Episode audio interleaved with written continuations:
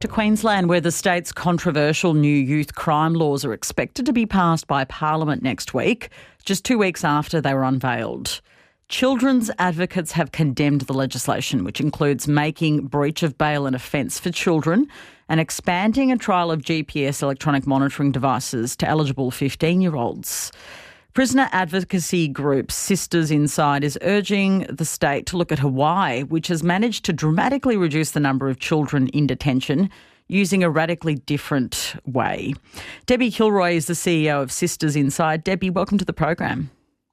Thank you for having me. We'll get to the Hawaii approach in a moment, but first, why is Sisters Inside opposed to these new laws? What effect do you say, do you believe that they'll have? We'll just see more and more children criminalised and imprisoned um, for generations to come. And as someone who was one of those 13 year old children nearly 50 years ago, I've seen five decades of draconian law and order rush to the bottom of the barrel, draconian legislation that just um, encourages mass incarceration of children. Um, we need to be caring for our children, not putting them in cages. Do you accept that there are communities reacting to the youth crime issue because there is an issue that they're afraid of and, and that this is this has escalated and there needs to be some sort of response? Absolutely. And I've been working with the Cairns community, Sisters Inside has, with our End Toxic Prison campaign, and with those people who have been um, had their cars stolen or they've been robbed. And yes, there's fear there, but I believe the fear has been whipped up by our so called leadership and some media outlets. Sorry, my voice.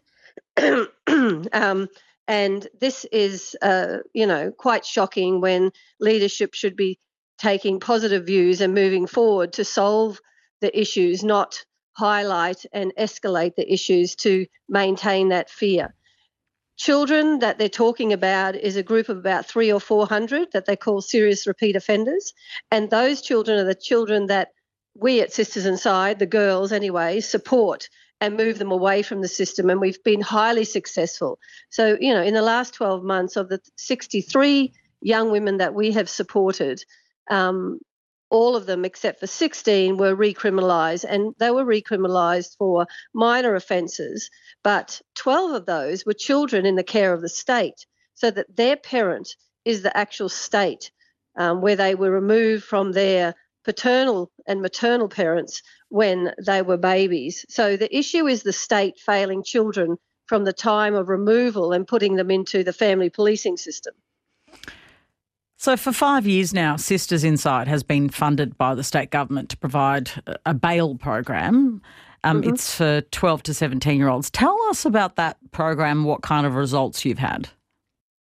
We've had positive results, just as I've described. Um, a minute ago about the last 12 months of 63 girls, but we have supported hundreds of girls over those um, five years. Staff are in the watch houses across southeast Queensland uh, every day supporting girls that are in there to ensure that they have lawyers um, to support the courts in regards to bail, and if they get bail, then support them to comply with their bail conditions, and then at the end of their matters, if they've pleaded guilty or they're found guilty, they support them in complying with all their conditions in relation to that, whether it's a restorative justice meeting or probation.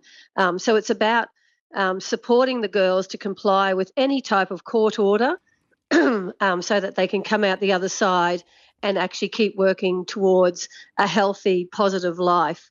And for the majority of girls that we have supported, we have seen that because we provide intense support um, by uh, all our staff are Aboriginal staff. So it's very much culturally driven through mm. healing practices.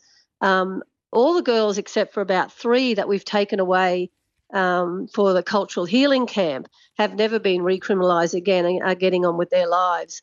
And they're girls that have had horrific experiences growing up of sexual abuse, physical abuse, and not only by individuals but by the state, where the state has let them down um, to the point where they don't even house them anymore when they're teenagers. They give them $20 a week to survive. And this is the state caring for these children. It's appalling.